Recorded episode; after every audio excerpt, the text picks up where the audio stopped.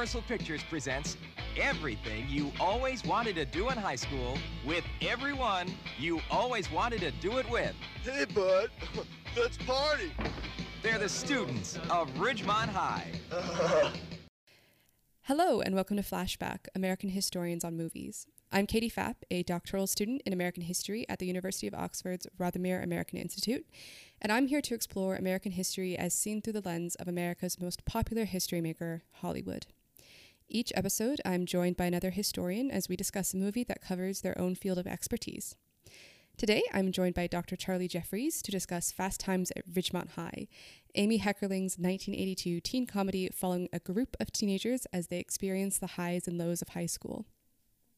Dr. Charlie Jeffries is a historian of sexuality and social movements in the late 20th and early 21st century US and a lecturer in American and Media Studies at the University of Sussex.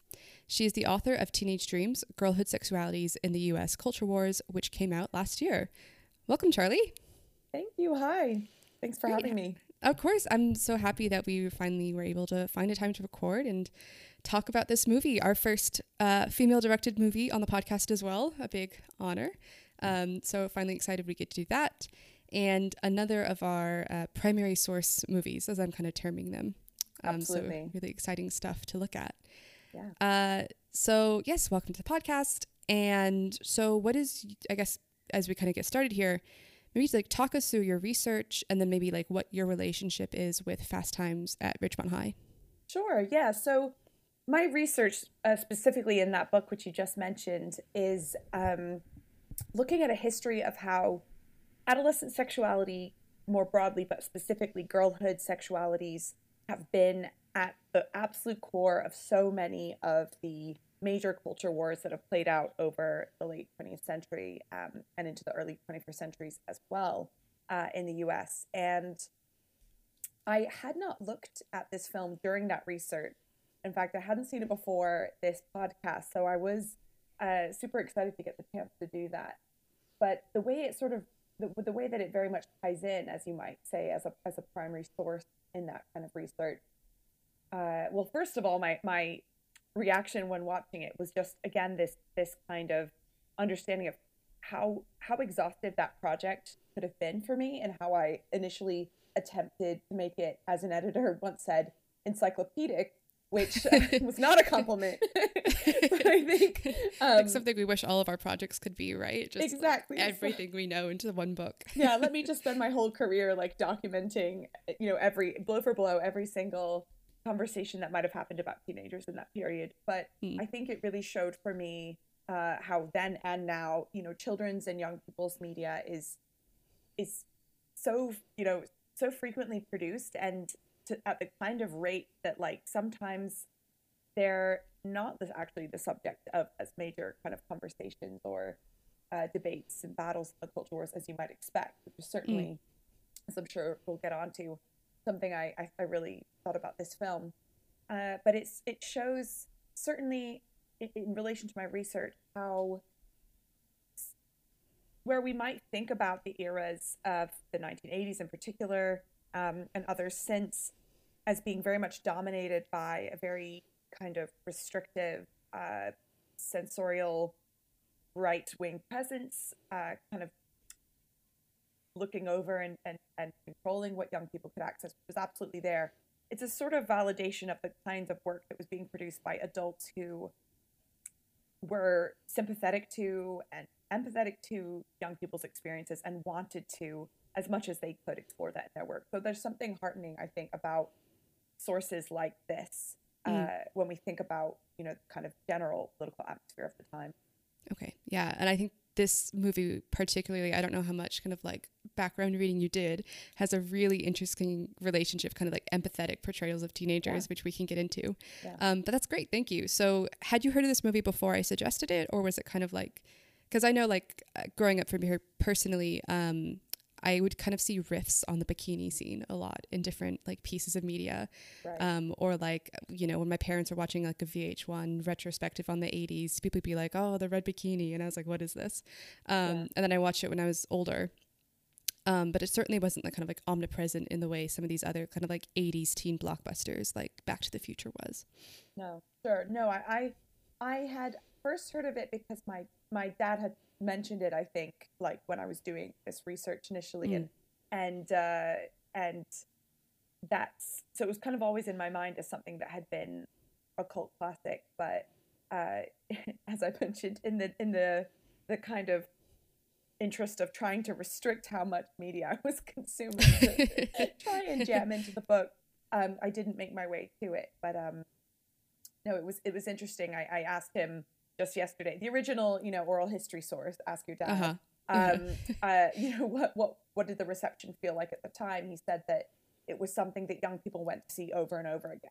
That Yeah. and that that was significant because, you know, having disposable income to go to the movies was not, you know, even to see something once was not Mhm. something that, you know, the average family necessarily had, but uh, or the average young person, but that that it was something seen as like worth saving Worth- up and going multiple times to see Yeah. it, and, and that everyone was quoting at each other constantly, um, and so that was interesting to hear how it felt kind of cult even in the moment. Yeah, and I think we can maybe get into it later. Um, but I think kind of like Amy Heckerling, the director, ha- has said since then she kind of had the same experience with it, where she she, um, I think shortly after the movie came out, she went to see a, a screening of it, and because her friend was like, "Do you realize what's happening with your movie?" And she was like, Oh, "No." wow. Um, and she went to just kind of you know like picked a random theater she was by, and she went in, and everybody there was like saying the lines before they happened, and this was only a few weeks after it came out, so they had Oh already obviously kind of like soaked it in and internalized it. Um, That must have felt amazing. so I know, right? Yeah. so it clearly like struck a nerve with teenagers at the time. Um, but before we get ahead of ourselves, because I feel Yeah. like I kind of want to talk about some more stuff of the movie, um, I'm going to task you with the 60 second plot description. Yeah. Um, so for new listeners, this is when I task each uh, guest to uh, basically walk us through the plot of the movie in 60 seconds or less so we can kind of like be caught up on what happens and we can discuss the movie more freely throughout the rest of the episode. So, Charlie, do you understand the the terms the you're up to the Yeah. challenge? I'll try. okay, yeah. I think I think this one could be either really easy or deceptively hard. Yeah. You know? Yeah. Okay, ready? Sure. Three, two, one, go. Okay, so I'll start by saying describing the plot is, as you said, a little bit difficult because it is sort of plotless in the best way. It's quite meandering. And so, as an overview, it explores the very everyday, very sort of uh, mundane, but also uh, kind of notable moments in a group of teenagers' lives in a middle class high school and town. And these are a group of teenagers who we see without a lot of adults present, certainly no parents, uh, particularly with a focus on their sexualities and their romantic interests in each other. And so it's very much an ensemble cast where we get uh, glimpses into the way that uh, the uh, young women and men interact kind of both with each other and in their uh, own spaces with their friends. And in particular, uh, I would say the focus is on. Okay, that's 60 seconds. Oh my Right. So Sorry. not the plot even at all. No, but continue, continue. But it is like it is like it is. You just it is such a hangout movie, right? It is Yeah. kind of me, like you said, like meandering and go on, um, so on. Yeah. But if you want to continue, please do. Because I thought 60 seconds was a lot longer than that. Well, uh, it always feels that way. No, Yeah. sim- simply to say that we have a particular focus on the love life and interests of uh, Stacey Hamilton, who is Mm. played by Jennifer Jason Lee, and Mhm. her best friend Linda, as they uh, explore the their kind of first forays into sex and dating. Yeah, especially yeah, I would say Linda. Sorry, not Linda. Um, Stacy is yeah Mm. the kind of the core person we follow through, and she seems to kind of pop up through the other um characters we see as well. Yeah. So we also follow her brother Brad, who's a senior and kind of like at the start of the movie is like on top of the world and is like not the manager, but maybe like the most like you know employee of the month at this burger chain, and has a girlfriend, and he you know a car, um, which quickly all falls to pieces um, as he kind of rests too easily on his laurels. Um, Yeah. Sean Penn as Jeff Spicoli, who kind of also becomes the breakout star of this movie, Yeah. um, and whom they center the um, the marketing around, and also from the sounds of it. um, maybe kind of introduce the idea of this like stoner surfer slacker to the media generally. Yeah, I think so. Yeah, I think one review said like you know Beavis and Butthead wouldn't exist without Spicoli, so wow. take that as you will. Yeah, um, and then you also have Mike and Mark, who are two kind of friends who are maybe not as popular as Brad, um, but Mike is kind of like um, streetwise, kind of scheming. He's a he's always scalping tickets, and then Mark is kind of the nerdier, maybe like good guy foil yeah. to him, who's his best friend. But yeah, yeah. we see all their foibles. that was uh that was a lot more clear than mine. Oh no, it's fine. No, I mean you got to the meat of it really, because it is. I mean, because it's. I mean, even the Wikipedia, um, you know, page for this, like the it, it has like broken up mm. the the plot like by the character. It, you know, because there's not really a way to kind of like tell it narratively unless you're like jumping back and forth. Yeah. Um, and yeah, it's just it is a hangout movie, right? And we start in this mall that's like great with the Go Go's playing, yeah. which I had forgot that opened the movie, and I was like, oh yes, the Go Go's. Yeah. um, and we kind of see this like forum of the teenagers, right? And everybody working at the mall, and everybody works at the mall. And this is where, apart from the school, kind of like where they interact and talk with each other and so on. Yeah, and I suppose if there is one particular art that stood out to me as, as sort of driving through it, in terms of like Stacy's dating and love life, is that mm-hmm. she, we we open the film realizing that she is extreme, that she's not had sex before, and she's keen to change that. That she uh, quote, loses her virginity with a 26 year old visitor to her restaurant. Yeah. Uh, that she works at the mall. Uh, that that doesn't work out, and she's somewhat nonplussed and moves on. Uh, she's briefly wooed by uh, Mark Ratner, Rat, as he's affectionately yeah, called. Rat. But that's he gets too nervous, and his friend, you know, really does the dirty on him and, and swoops in and uh, they sort of seduce each other in the pool house. Yeah. That ends uh, that or that you know encounters a kind of uh, moment of you know is this film going to become a morality tale? Mm-hmm. Uh, you know where she finds out that she's pregnant. She has an abortion in a way that is you know I'm sure we'll unpack you know briefly um, uh, just portrayed in a, a very unusual way uh, a kind of matter of factness and uh, sort of uh, sensibility that we haven't seen not only in other films of the time but since like, since then yeah right and then yeah. and then ultimately ends up kind of feeling like she's had had this moment of exploration and then starts going steady with uh, with rat at the yeah. end so yeah. there's a sort of uh, i would say that's the kind of the plot that stood out to me in terms of thinking about uh, what what what her experience in particular said about about uh, girlhoods at the time. Yeah, definitely. Mm-hmm. Um, and I think, yeah, I mean, and that's kind of that's the reason why I suggested this movie to you. also, um, another really great kind of like movie history podcast. Uh, we must remember this just did a series on the erotic '80s, kind of looking at sex through um, '80s movies. Mm. And they did an episode on Fast Times and Porky's, which yeah. came out a movie that came out shortly before this. Um, and I don't want to like basically rehash that episode of you must remember this. Um, but I just listened to it when I heard you speak about your book, and I thought, you know, hey, this would be a good fit. Um, so yeah, and I think that is like kind of the strongest narrative. I mean, you kind of have like Brad's like you know fall from grace, and then Spicoli's uh, various uh, fights with his history teacher, yeah. Mr. Hand. Um, that's really kind of like the most narrative glue this movie has. Um, yeah. So I mean, um, we lo- I logged into the call and you said like I liked the movie and um, kind yeah. of the narrative. So maybe like yeah, how do you maybe like now that kind of we know the plot a bit more, maybe like kind of talk us through how or how you saw um, this kind of uh, Stacy and Linda's like both like their friendship and the way they talk about sex throughout the movie because you kind of have this um, Stacy is obviously like keen to explore more and Linda's kind of posturing with her off off screen, never yeah. seen, but often mentioned boyfriend who's a lot older than her, um, and kind of like teaching you like, oh, Stacy, I'll teach you how to do all these things, yeah. right? It's so yeah. cute and when you realize that he might not exist. Like, yeah.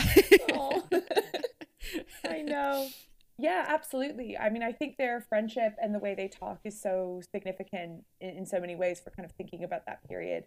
Um, so I mean, one of the things that jumped out to me it, almost instantly was a kind of direct comparison between this film and the works of Judy Blume Hmm. in terms of you know Judy Blume is this author you know, she's still alive today and her she's she's written prolifically but what she was most known for is her young adult novels that she was writing in the 70s and um, which were very popular in the 80s but at the same time extremely banned she was the most banned author in america for years on end and uh, she th- and this is over uh, like Soviet writers, you know, during during the Cold War. So I mean, it just shows you how uh, how dangerous kind of Frank material. It was very similar in in kind of tone to Mhm. Fast Times, where and I think someone I can't remember who, but somebody described to her the reason why she was so pounced upon her work so pounced upon is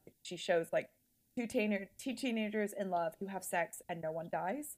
I think Yeah. was kind of the quote, which is like that was what's so offensive is that they aren't morality tales. In fact, Mhm. they are kind of doing the opposite. They are normalizing sex in Yes. adolescence, Mhm. and they also discuss, yeah, they they they they discuss the things that go wrong, just Mhm. like the film does, or you know the the things that are difficult or unpleasant.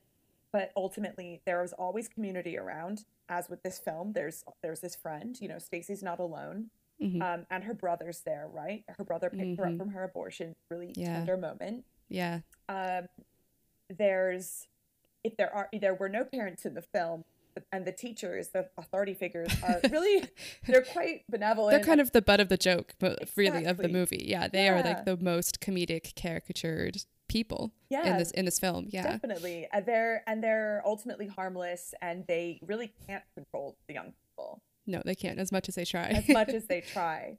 And that's also something that the the books show that the the young that Judy Blume books show. You know, these Mhm. young people are they're very autonomous. They also live with access to either public transport or cars. You know, so they they're out from parent control. And also, they're one of the big things is that the the characters in Blume's books are often seeking sexual information and education, and they're very hungry for information, and they're either Mhm. getting it misguidedly or not from their friends or they're they're they're looking in other books and they're asking their grandmothers it's and that's something that's really key to Stacy and Linda's relationship right is this sort yes. of uh, information sharing and Linda you know very much kind of postures as the sophisticated knowledgeable one so she's constantly sharing her ideas and experiences with Stacy. And so that was something that struck me not just because of that even being being having an interest and a desire to learn hmm whether it's you know you're actually going to have sex soon or not is is even that was kind of seen as dangerous at the time. Um, hence the massive crackdowns on sex education that would come in the, the ensuing years in the 1980s Yeah. um, so i would say those are those are some of the kind of key things that that struck me about that as well and also that their friendship unlike maybe later films as well um, doesn't show a rift between the the friends over Yeah. young men hmm uh, there's not jealousy or competition there's Mhm. it's really so supportive and safe Yeah, definitely. Yeah.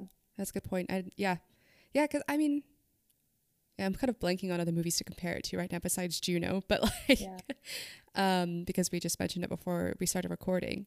But yeah, there's not. You know, I feel like yeah, in a lesser movie, maybe there would have been some kind of, you know, fallout between the two, but there's not. They're just kind of supportive. Yeah, Yeah, friendship between the two. yeah they're quite believable and it also it it's also not about i thought quite interesting it's not about finding a husband right it's Yeah. about gaining experience for Mhm. experience's sake which is so radical to portray you know even now i think Mhm.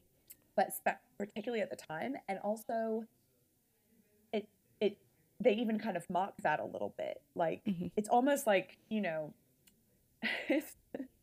there there's a point where i think ron the first man that uh, stacy uh, sleeps with at the beginning of the film Mhm. doesn't call her back and she's a little bummed about it. And uh, Linda kind of goads her a little bit. It's like, you know, what do you, what do you want? You want him to come back, propose, have two kids, buy you a house? Like, yeah, that, yeah. that was never going to be the guy. He's just some guy from the restaurant. Right. So, yeah. So it's like, it's definitely gestured to as like this, and, you know, uh, Stacy's eventual decision to kind of go steady and return to romance might suggest Mhm. that that that narrative, the kind of uh, marriage plot, as it were, sort of hang, hangs over society at that time, anyways. Mm-hmm. But certainly, that's not what's driving their friendships Yeah. and their explorations. It's sort of a little mocked, actually. Sure. Yeah. And I mean, even think you kind of have um, on the first day of school montage, kind of everybody like coming into school and like parking or whatever. Yeah. Um, Brad sees this one couple who we see throughout the movie who are like always kind of joined at the hips. Um, and he says, another year joined at the lips, like as they're kissing as well. So, yeah. yeah, it, the movie does kind of like um, mock these more like coupled characters, quote unquote. Yeah. Um, they're kind of backtracking to what you've kind of said in your um, first response. Um, this idea of like teenagers, right? Mm. Because I think the 80s is such an interesting time for teenagers. And I was wondering maybe if you could talk us through like where America was at with teenagers in the 80s and kind of like placing them in relationship to what happened in the 60s and 70s as well and how they were reacting to that. And Yeah, definitely. I mean, I think the thing that really struck me about the film that felt really poignant is that it's kind of like a tipping point that it exists at. And if you think about when the film's released in 82, but it's of Mhm. course based on Cameron Crowe's observations of going undercover in a high Mhm. school as a high school student. And, you know, I'm not exactly sure of the dates he would have been doing that, but he, it's, I think it was, he graduated, quote unquote, with a class of 79. right. Okay. So, so that makes right, sense. kind of the, the yeah. turn. Yeah. Yeah, and then the book comes out in 81, the film in 82. So if he's looking he's looking at sort of late 70s high school culture, it's very much a culture that of you know the 60s and 70s is one where we see you know as a direct impact of you know more widely shifting US sexual mores that have been uh you know even in the mainstream impacted by the work of the women's movement, the gay liberation movement, um, the kind of sexual revolution with all of its you know question marks and flaws but certainly that's a a set of social movements from the 60s and 70s that have impacted the way that uh, sex and sexuality can be depicted in kind of mainstream media for a brief moment. And it certainly trickles down to how people's dating practices are. So in the 50s if you want to go back even further you have uh, more of an emergence of going steady which is already at that time is seen at you know basically having long-term relationships before marriage where it was maybe assumed or understood that sex might occur in those adolescent relationships uh, even if it wasn't necessarily you know really spoken and so that kind of was starting to normalize not just a sort of very quick uh, courtship going into marriage with the first person you had that with Sure. as the sort of understood ideal. And then in the 60s and 70s, it, we start to see more of a normalization uh, outside of people who are inhabiting kind of se- sexually underground movements of young people, teenagers even having having sex outside of relationships, right? So not just kind of going steady and then you find someone to marry, but having more uh, casual sex and that being more normalized uh, as an experience, if not necessarily embraced or named explicitly by you know most adults.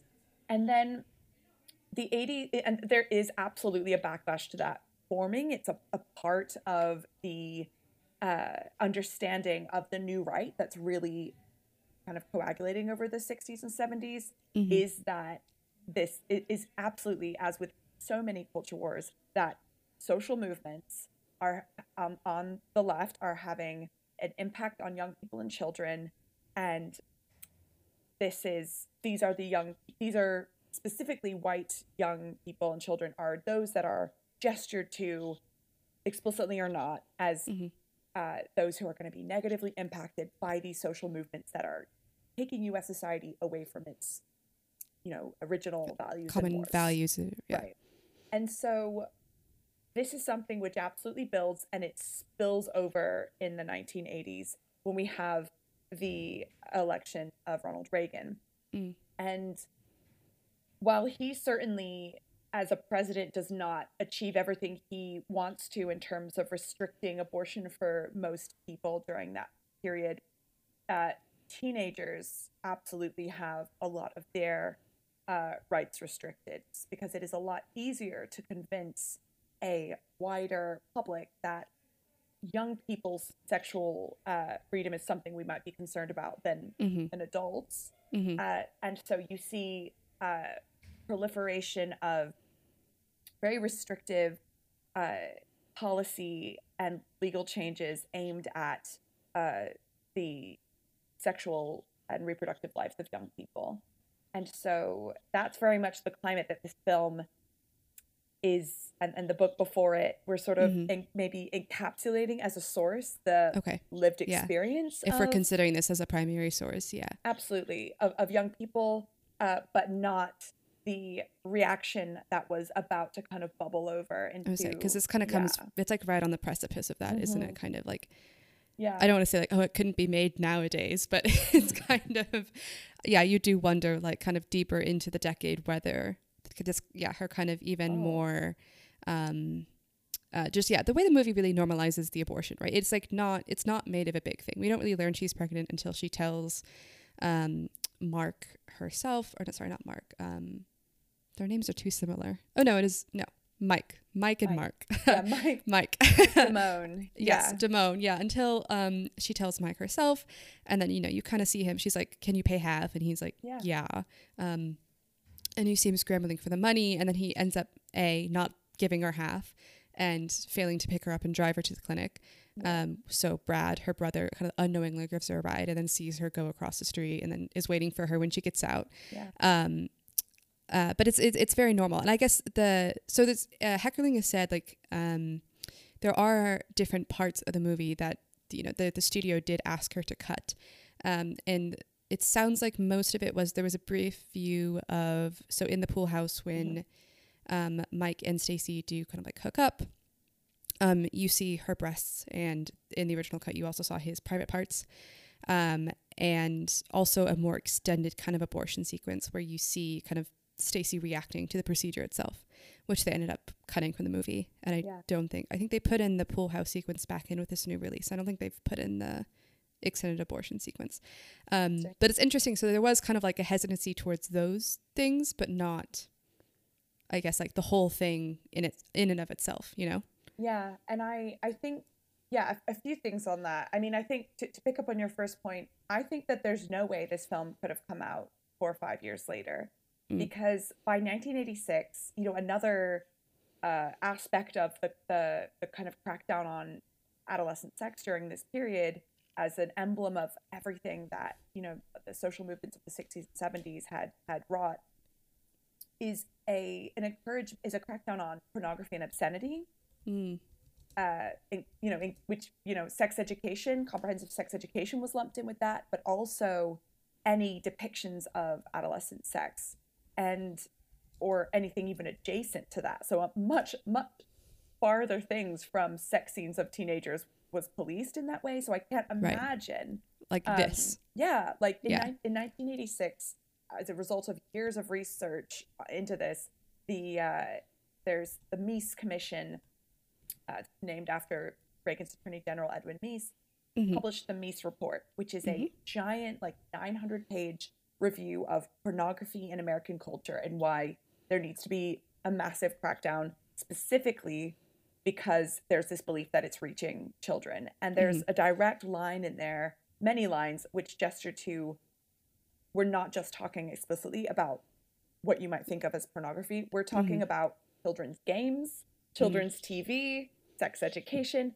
So I mean there's there's no way that the kind of culture warriors who were putting that together wouldn't have this is that um so that's to that point but you know what you mentioned about the scenes that were cut i think it's maybe understandable that even then there's a sense of we can talk about abortion but we we need to be careful about showing Mm. any kind of discomfort with it it's like there's more there's more of an an audience for sex scenes which could be uncomfortable in a kind of not in a non-violent way as it's shown in the film in a Mhm. you know uh this this just awkward way Yeah. but showing abortion experiences that were not pleasant is something that is still so fraught for uh you know abortion rights campaigners because we you know we have to be so careful still Mhm. about what we're up against that it's impossible to even name like a complexity of an experience which so there's that but in terms of the male nudity i was really interested i learned that also and uh preparing for today's podcast and i was i found that actually quite heartening in a weird way to see that that there was a shot previously of male nudity that was taken out and heartening that it's been added back in because that was Mm. my one my you know one of the kind of critiques of the film or or Mhm. kind of discomforts around the film which i suppose i was trying to contextualize at the time with how uh, despite having you know a young woman director Yeah. how uh, how a studio might think about the Why they want to produce this film, right? Yeah. Exactly. And the particular appetite in the uh, late 70s, uh, early 80s for, uh, you know, a real obsessive focus on the bodies of young, white or perceived white, thin, all American girls. Like this kind of beauty and sexual standard is, is very present in the visual culture of the time. So it, it, there was this kind of discomfort of like, "Ah, of course, it's only the girls who are Kind of- naked or near naked and uh, Mhm. like there is that feeling of i can't divorce the uh not being able to divorce the kind of freedom that the girl characters have in the film with the kind of viewership of the time The gaze of the camera, or yeah, exactly and and the reception right the kind of the the ways that young women's bodies like were uh so kind of obsessively you know not that much has changed in that regard but you know focused on like by the media and um, Yeah. so i thought that was interesting to hear that actually yeah heckerling had intended for everyone to be vulnerable and is Right. and that was so that was which is even more you know makes me think of, of her and the film is even more kind of rad really Yeah. yeah Yeah, I yeah, I think it's it's telling that kind of like this. I mean, obviously, this movie kind of exists in like a cult mindset um, amongst moviegoers, uh, but the fact that its kind of most notorious scene is the one where the, the the girl is like taking off her bikini top, right? It is like this kind of like overly sexual, and you know t- the movie plays it off for laughs, right? Like it, it is a fantasy of this male character, Brad. Um, and then he is like caught thinking about it by Phoebe. True, he's Um, sexually humiliated. She yeah, yeah. and she looks repulsed. Right? Yeah, she's like, oh my god, yeah. it couldn't be further from the fantasy. She's like, I would never. You know? yeah Like, and it's like and i think heckerling does a great job of kind of like cutting between like what he is imagining is in his head to her actually jumping into the pool and like actually getting out of the pool like she's kind of like hunched you know it's not at all so what he's imagining um True, but of course true. like the, the fantasy is the thing that lives on um right. and I even so- I, I rented the film on YouTube, which is how I, Mm. how I accessed it. And when I went to type it in, the first auto like auto response is pool Mhm. scene, and I was Yeah. like, oh boy. all right, all right. you're like what am i getting into yeah and um on that i just wanted to say as well that that uh while these two women the, the two young actors names i hadn't seen mentioned too much in kind of when i was doing research on this particular moment of Mhm. visual culture and there was uh in famously in addition to the kind of right-wing obscenity war there's also a feminist pornography right. uh campaign anti- yeah, anti-pornography campaign yeah. movement, exactly that's that's burgeoning during this time. And and one of the in the archives there was whole folders in some of the collections on coverage of Jodie Foster and of Brooke Shield interesting. Okay. Uh, because and it was it was so much. That's what was Jodie taxi driver or was it? Yeah. Okay. And uh and and just her life. Just Okay. just cover just paparazzi or whatever it might have been thought of as at the time tabloid obsession with her dating life. If she was seen within a meter of a young man you know commentary on, of what had Assumed, happened. yeah.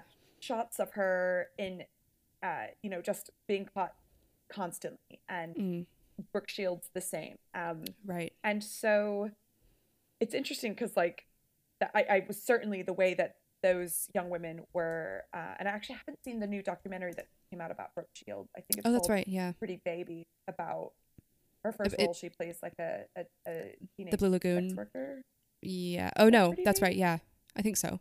Think so. Um, But yeah. look- yeah.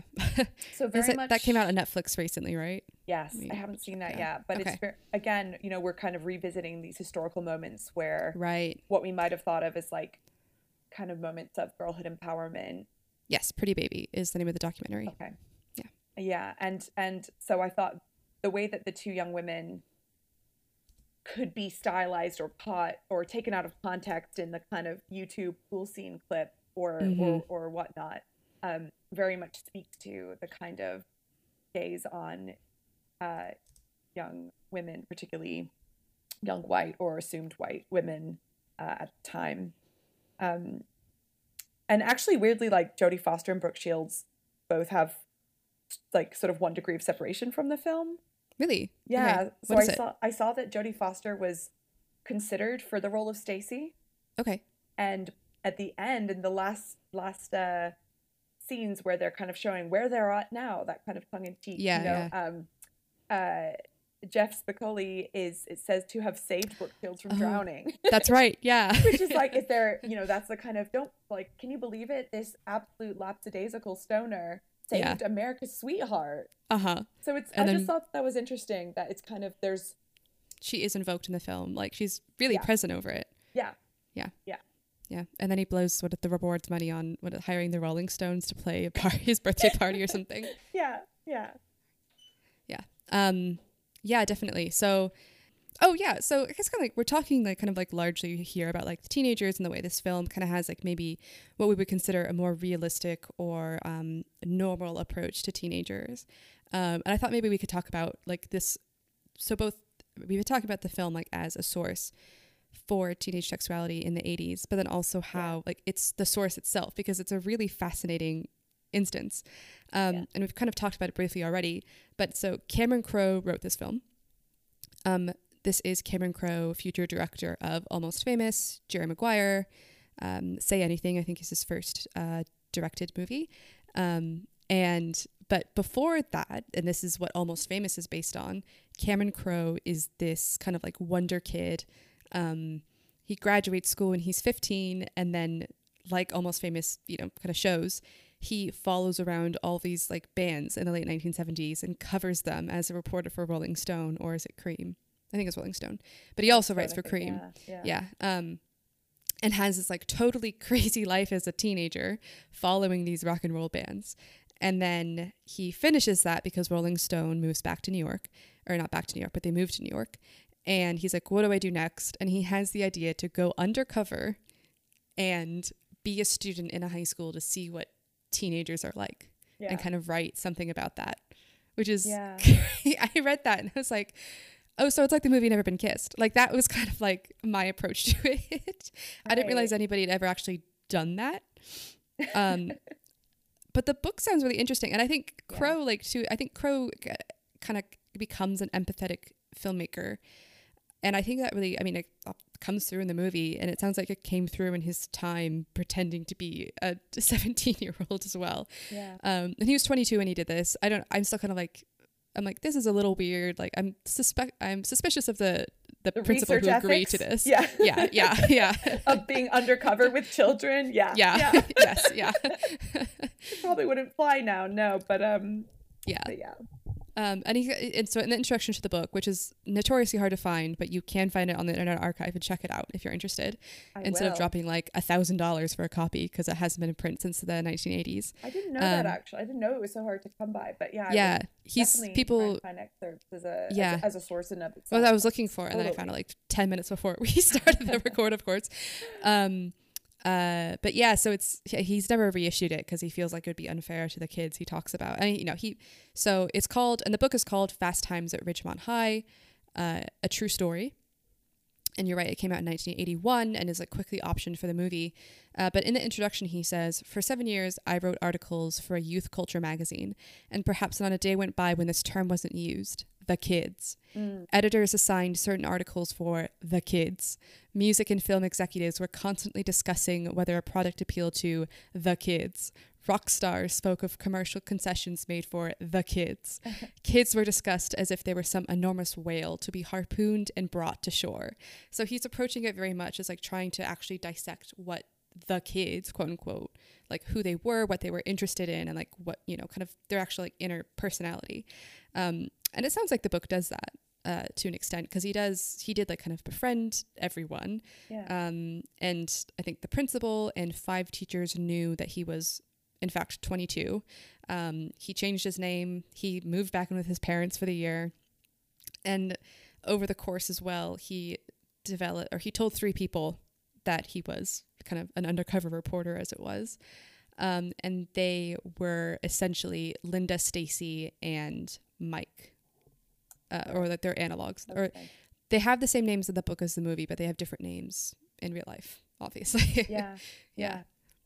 no that's really i think it's really interesting thinking about yeah the uh, the making of the source being source material too in this instance it is so fascinating. There's it's not just a film that is you know optioned by movie execs and like happens to speak to teenagers. It's very much more than most fiction could kind of containing the voices and ideas of, of teenagers right through of Yeah. course Crowe's kind of mouthpiece and that is what feels i think so kind of arresting about it as a source is that uh that and i think what spoke to young people so the kids so Yeah. successfully at the time um but i also love that Crowe was needling at uh this commodification of teenagers which has you know existed in, particular in the from the post-war period on where Mm. you start to get adolescence and teenagehood the concept of a teenager. Yeah. yes like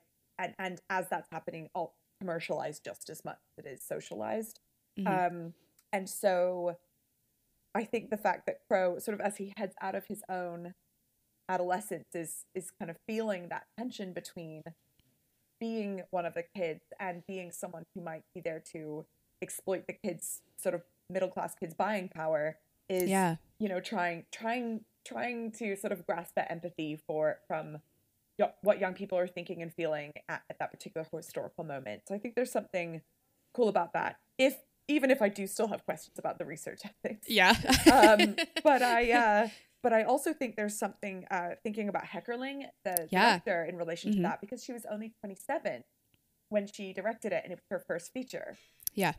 And apparently I, I read that her her first short film that she made in in grad school Uh, or film yeah. school Film school. Yeah. the film AFI, uh, the kind of school they have in yeah, LA. Yeah. in LA was I think it's called Getting It Over With and it's Yes. about a young woman seeking to lose her virginity.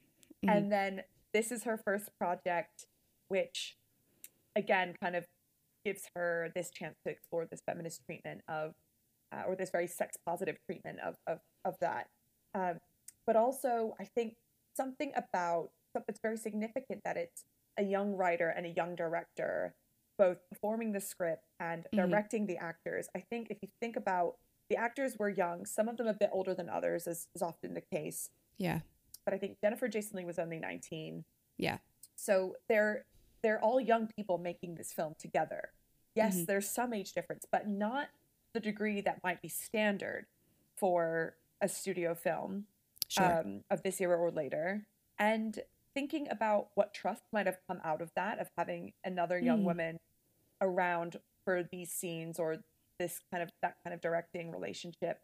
yeah. But also, it was interesting because it struck me as, oh, this is an early history then of young women, still young women, who have a kind of maybe still quite alive memory of what it's like to be a teenager, making media for teenage girls hmm which is something that you see really clearly in the 90s girl culture where Mm. things like from both the underground cultures of riot grrrl where you know the, the main riot grrrl bands in that sort of feminist musical movement were some of them in their 20s even 30s but they were kind of characterizing themselves as girls including themselves in the Right. Kind of like there's like girl gang, right? Or kind of like a group Yeah. of girls. Yeah. Yeah, and also making media for and about adolescence and Right. about and and then you see that in the mainstream uh, girl cultures as well, Mhm. including you know the proliferation of magazines like Sassy and Bust and Bitch, which are all tagged as girl culture. They're made by women in their 20 and their 20s and their 30s, but they're trying to speak directly to Like- uh, a, sort of stretchy girlhood Teenagers or- yeah, kind of. early 20s. yeah Okay, yeah. so I just it was interesting because I, I really associate that being I know that has a longer history, but it's so much more obvious in the 90s and it was nice to see this as maybe like a little predecessor of a kind of young people um, particularly you know uh you know heckerling Mhm. being a slightly older slightly more mobile with more resources Mhm. more you know more of a platform kind of trying to represent and speak to teenagers is Right. nice seeing that as part of that history Right. And then, of course, if you kind of look at the long arc of Heckerling's career as well, um, this is comes out and it does really well. And they kind of say, like, do whatever you want. And she does a movie called Johnny Dangerously, which I think is like an ode to 1930s gangster movies. yeah Does not go as well. Um, and then she does a few Look Who's Talking movies. And then she does Clueless, which, like, is Right. like, again, like 10 years later, another kind of ode to, a, you know, kind of this spe- specifically like Southern Californian girlhood, but um, an upper middle class like girlhood, but still like kind of again like as iconic and as like yeah, you know, kind of women being amongst themselves and living their lives. Yeah. yeah and characterizing another uh teen moment i mean idealized teen moment sure you know but um it is interesting i didn't i didn't realize until i started looking at this film that she was the director of clueless as well and that Yeah. made so much sense i thought And she also adapts that from Emma, so she's like kind of doing the Right. adaptation of that herself. Yeah. right Um, so it's a nice little like full circle moment for her. And then her career kind of goes awry, not like in a bad way, just I could kind of think in a way where I think more and more you kind of recognize how lamentable it is that we've kind of let um, different female filmmakers' careers fall by the wayside, either because they kind of like take a misstep, quote unquote, or people aren't interested in distributing their films for various reasons. Um, Yeah. but and being yeah. pigeonholed i think she also i read too, somewhere yeah. right that she she kept being seen as the kind of uh girl buddy comedy virginity lost plotline person and she Mhm. was and and that's the thing as well is why it's like you know making youth media while you're young is so important because like there's a time where maybe maybe you feel less able to speak to that or less desiring to Right. speak to that and people you know maybe still want you to talk about it and she's like i would like to make something else now please Yeah. um so that was interesting too right just that she starts to get and and and how much that's kind of uh yeah if that if that it shows how that scene is separate from other kinds of genres and film sort of in a niche of of um, creativity is rather than being a part of everyday life or a part of someone's you know wider uh dreams and desires Mhm. but yeah i mean i think it's um it's interesting to think about this film and clueless as being i guess what they share with you know the the john hughes movies even though they're much yes, more that too. Kind of, and that's kind of like a skipping stone between the two, isn't it? Yeah. yes absolutely of the much more uh, i actually haven't seen that many of those surprisingly but i think you know more chaste more kind of glossed over i think even with even though uh clueless and and fast times are both grittier i think it's um there's something important about who an idealized adolescence is is kind of protected for i think partic- partic- Sure. particularly you know much more so fast times than than clueless but i think the it really the, the whiteness or perceived whiteness of of the main characters really stands out in that you know particularly for thinking about girlhood here this i already mentioned the kind of fascination and like uh celebration in terms of kind of beauty standard or like object of desire Mhm. of the very young uh young white woman or or white per- perceived woman but the kind of flip side of that is that this is also the kind of young woman that is most that that Americans are most uh, who are involved in these kind of mm, social panics around uh, sex education and uh, most notably actually in the 70s and 80s teen pregnancy are Hmm. so concerned about because there is this so-called um, epidemic as it was called of teen pregnancy in the 1970s and 1980s Mhm. and the the increased amount of pregnancies that uh, you know those who were expressing panic about it were worried about was the number, the rising numbers of young white women who were getting pregnant. Mhm. Actually, m- most of these pregnancies, from you know this, the data at the time, were, or more than ever before, were, um, you know, ul- ultimately culminating in abortion. But it was, which was you know a, a, a sort of the furore over that in and of its own. But it was Mm. the fact that young white women were uh, documented as having starting to have sex earlier over this period and Mhm. have more pregnancies during this period is so shocking to you know uh, these various kind of conservative forces is Mhm. because it was perceived as a racialized um, experience of youth to have uh, pregnancy outside of marriage or to have sex earlier that was very much kind of demonized and Mhm. racialized and seen as something was associated with young black or And- Latinx. Okay. Like a non-white groups. Yeah. Yeah. So there's something both about the the freedom of these characters to have these experiences um, on screen, which would both which which would be so different if they were young women of color. I Mhm. think, or it just wouldn't have been. Um, yeah, I think I think it's it's something that the, these are the young women who are both kind of given that platform in, in media treatments to have it Mhm. be a kind of free uh, and harmless experience hmm but all at the same time it's perpetuating it, these these these same young women would Uh-huh. cause so much scandal and so much uproar because Mhm. it's young white women's purity which is the focus of so many of Concern, these yeah. yeah and and, and specifically uh the, the pregnancy Mhm. comes up It Like, becomes kind of the focus of the culture war. yeah you can't overemphasize how it, yeah. much pregnancy uh, teen pregnancy was one of the kind of biggest topics of um, social concern in the 70s and 80s Mm. um, so i thought that was you know that really stood out to me Yeah. And then, yeah, it's it's almost such like such a non issue in the movie, isn't it? I mean, Yeah. it's a minor thing. Um, and you know, we kind of, and it's you know, you you kind of you were talking about like kind of the um, uh, the fears about it be, be the movie kind of turning into a morality tale, right? Which kind of comes from our um this uh, Hays Code era of filmmaking, right? Where there are kind of like certain rules that films could do, or what you could show on screens um, out of Hollywood, you know, kind of self policing um, in, in order to avoid censorship. Um, yeah and in this kind of era of Hollywood filmmaking, like if a woman does something that is, you know, outside the confines of acceptable behavior, then she must be punished, right? So Yeah. she either dies or she has to be redeemed in some way, like end in Yeah. marriage, right? And yeah that doesn't happen in this movie. Um, uh, Stacy doesn't really, she, but she doesn't really face any consequences, right? It's very empathetic to her.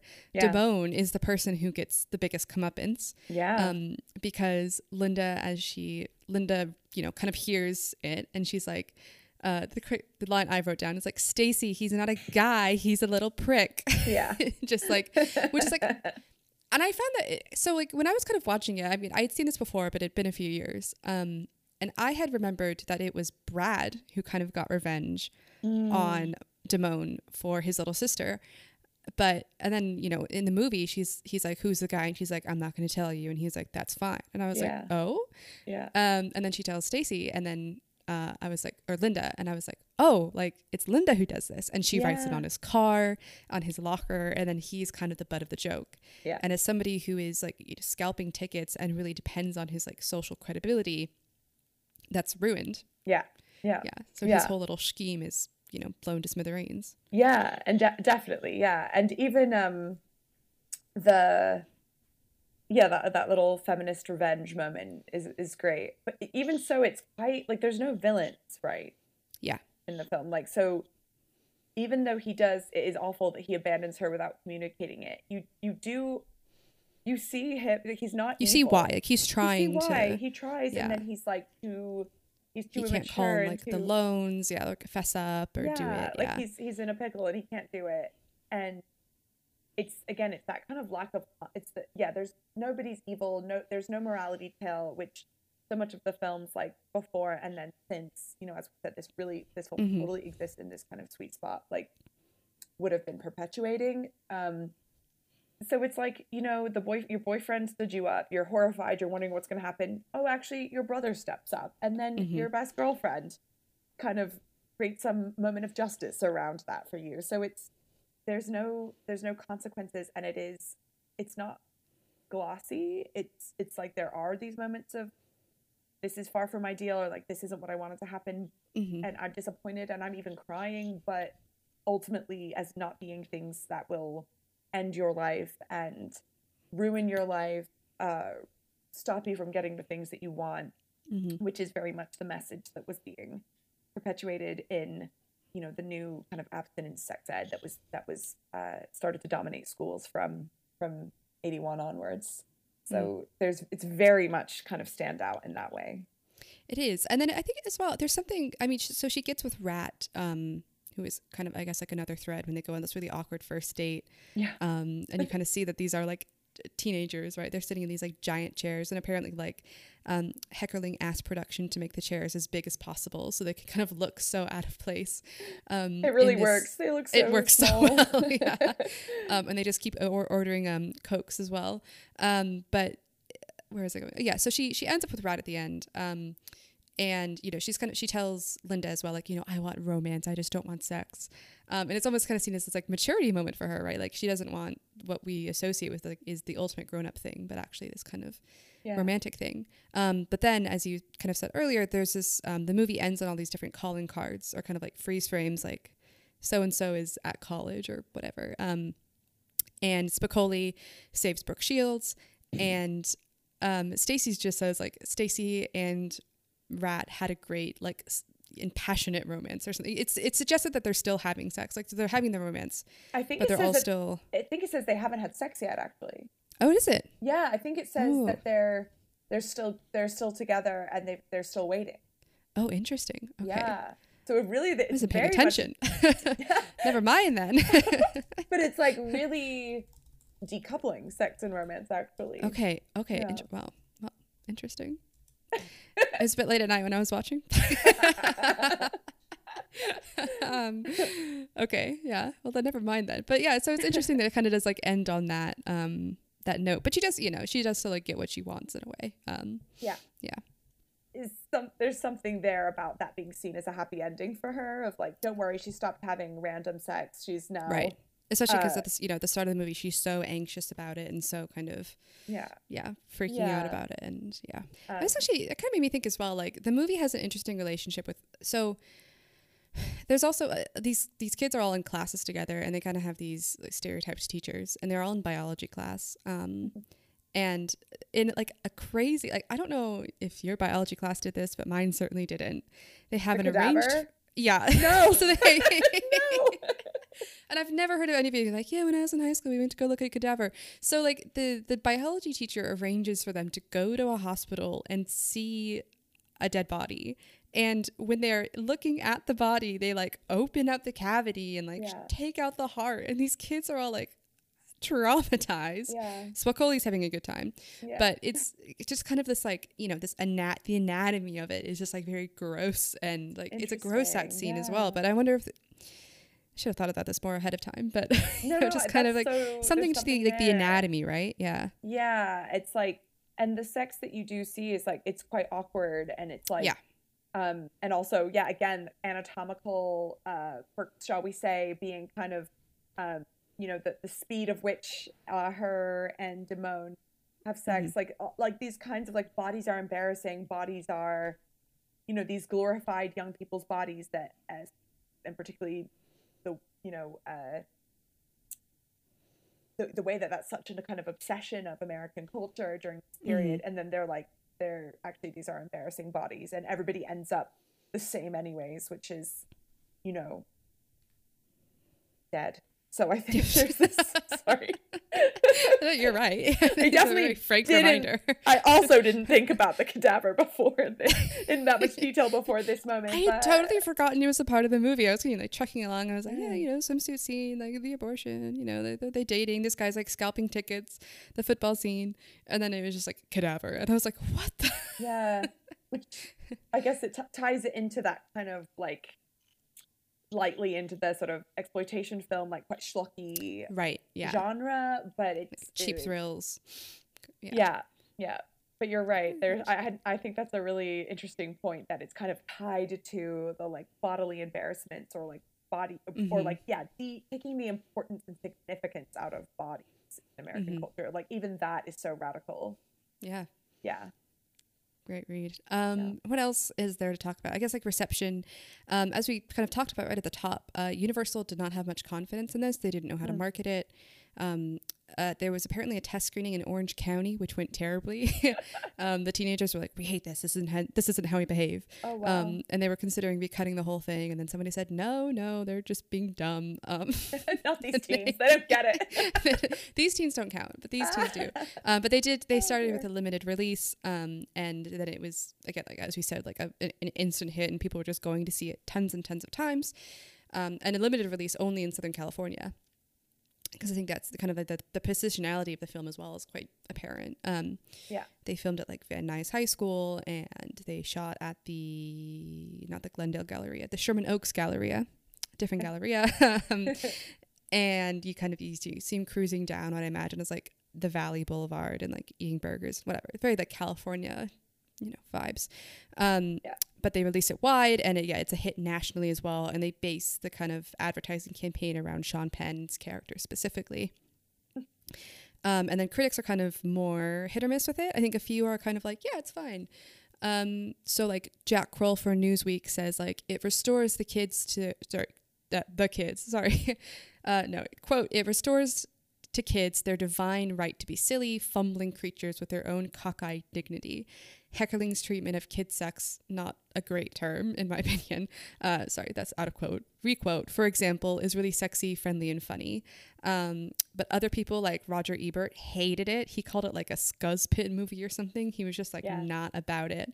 Um, but since then, I think its reputation really only has grown. Um, both, I mean, like as a cult hit amongst audiences, but amongst critics as well. They've really come to appreciate it. And like you said, kind Yeah. of thinking about what films we decide to kind of like put into the pantheon of uh, film with an E, kind of, you know, like, or it, uh, my friends and I had a conversation a few weeks ago, like, is it a film or is it a movie? and it's definitely being kind of cast as the former, right? Like it's going into kind of film history more, Right. as it were. Yeah. Yeah, so like audiences, if or not audiences, sorry, uh, listeners, if you weren't aware, so it recently got a Criterion release, and uh, the Criterion Collection is kind of this uh, boutique home video release company that selects certain films to kind of get very nice repackaged editions uh, for whether it be like you know it started out I think on Laserdisc and now you know we're at Blu-ray and uh, 4K HD they pioneer things like the commentary track. You know, say if you're watching a movie with the director saying like, oh, "I picked blue curtains in this film because I like the color," or whatever. um, so, but the, and it's and it's often seen as a marker of like you are an important movie. uh, Yeah. for a lot of film nerds. So that so um, it came out last year, I believe.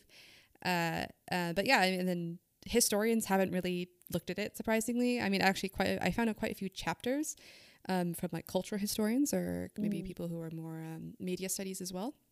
But not a, no, I mean, it's not surprising, I guess. I think, you know, kind of doing this podcast for a while now, you can really tell the movies that when they come out, I mean, also when this came out, it wasn't history, but Sure. like, like we've been saying throughout the entire episode, this is really like a primary source. So maybe we'll see more engagement with Fast Times from historians in the future as we continue to kind of come back and recontextualize the 80s. Um, but that hasn't happened yet, even though it was 40 years ago now. Yeah. Yeah, no, I think it is um it is interesting thinking about like why we uh look back to certain films when we do and why we Mhm. look back to certain eras when we do and I've been thinking a lot recently about our kind of contemporary fixation with the 1980s generally.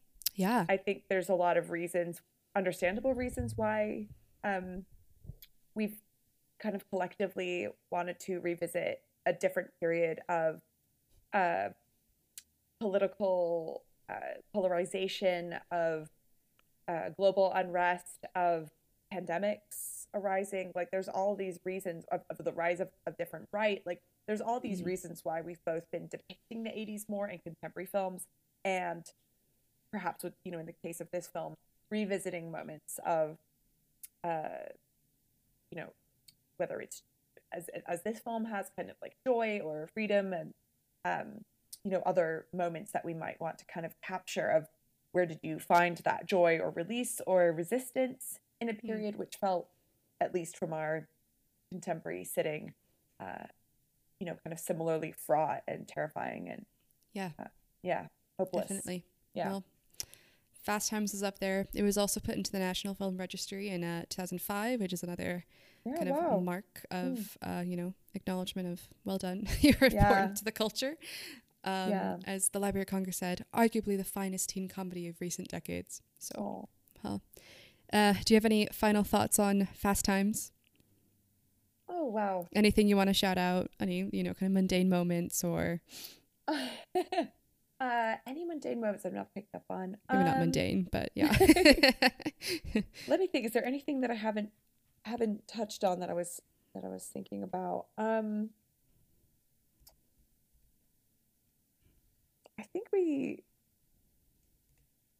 i get uh i think we touched on most of it. I think there was some there was just like a lot of little moments. One of the things that about this kind of culture of the, the afterlife of the film that people sort of Mm. like would watch and rewatch and that it's a kind of cult classic is that this this understanding that you would notice something different every time yeah. because it's a subtle film not a lot happens Mhm. and it's about these details and there's just i guess there's sort of certain details like the the the girls doing what i can only presume is like the cosmo sex quiz by the pool and Right. also the kind of interaction with like adult women's culture and kind of these unspoken things of like how teenagers find sex ed when there is no sex ed Mm-hmm.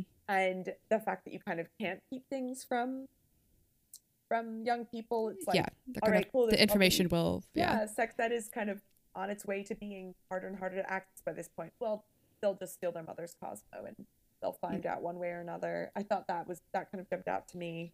Um, but also, um, I think the parental control thing that was one other thing I that that really struck me. uh, Kind of connecting this to the history of the time was Hmm. was how the lack of parents is is extra rebellious because that was one of the things that was so um, you, you see increasing amount of policy around what parents what, dis, what reproductive decisions uh, parents are allowed to make for their children and you start to see that becoming more restrictive over the 80s so i think Mhm. there's a poignancy there too to their autonomy and their freedom without parents because that's really something that snowballs over the 80s as well so Yeah.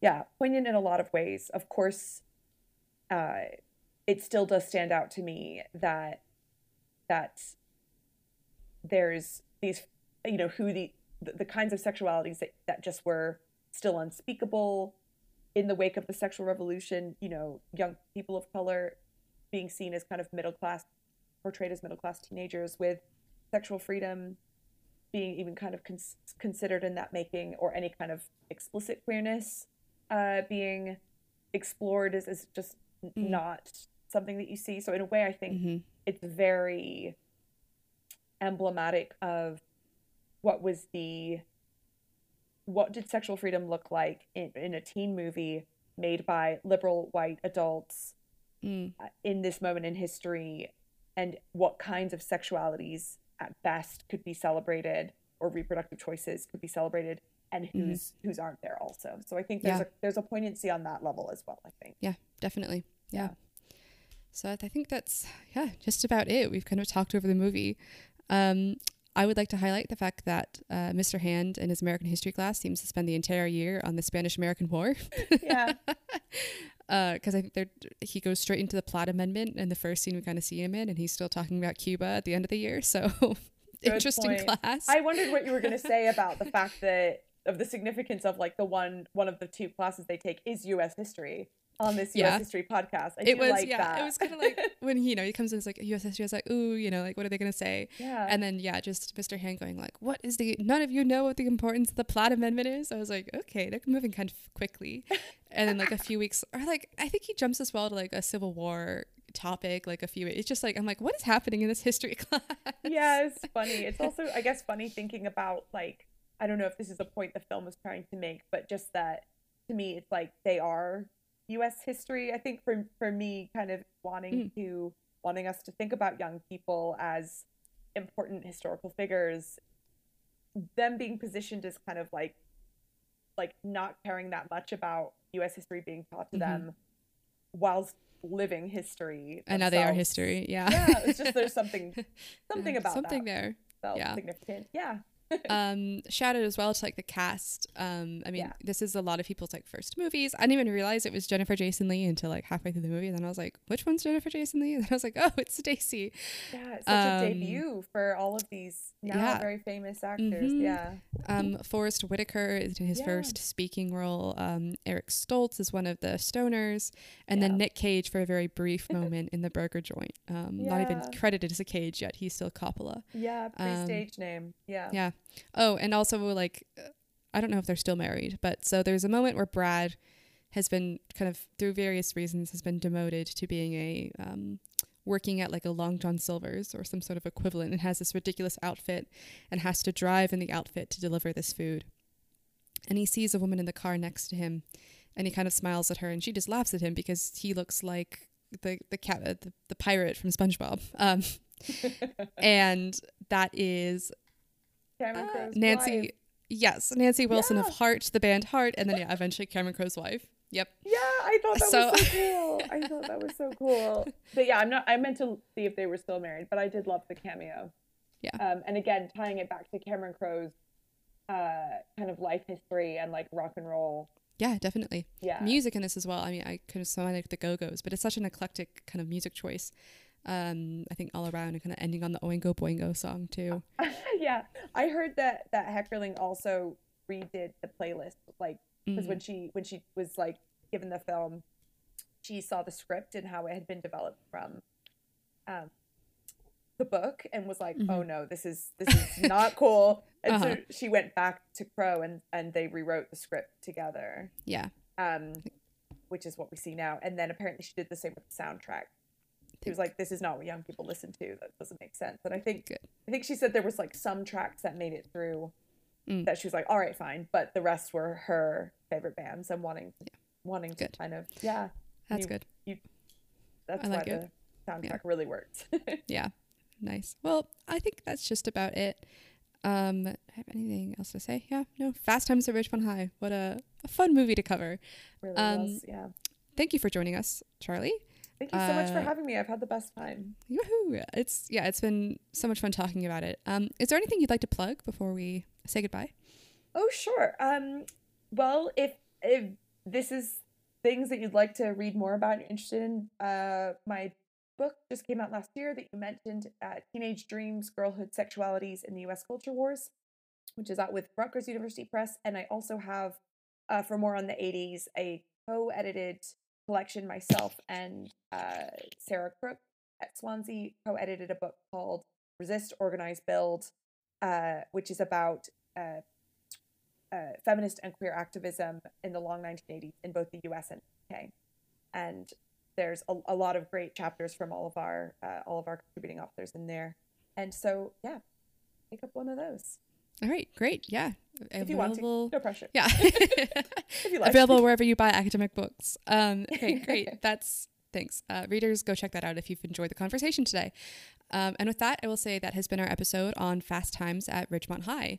Thank you so much for joining us. You can follow us on Twitter at FLSHBCKHISTO pod, Flashback Histo pod, and we will be back again soon to take another look at American history on the silver screen. Until then, goodbye.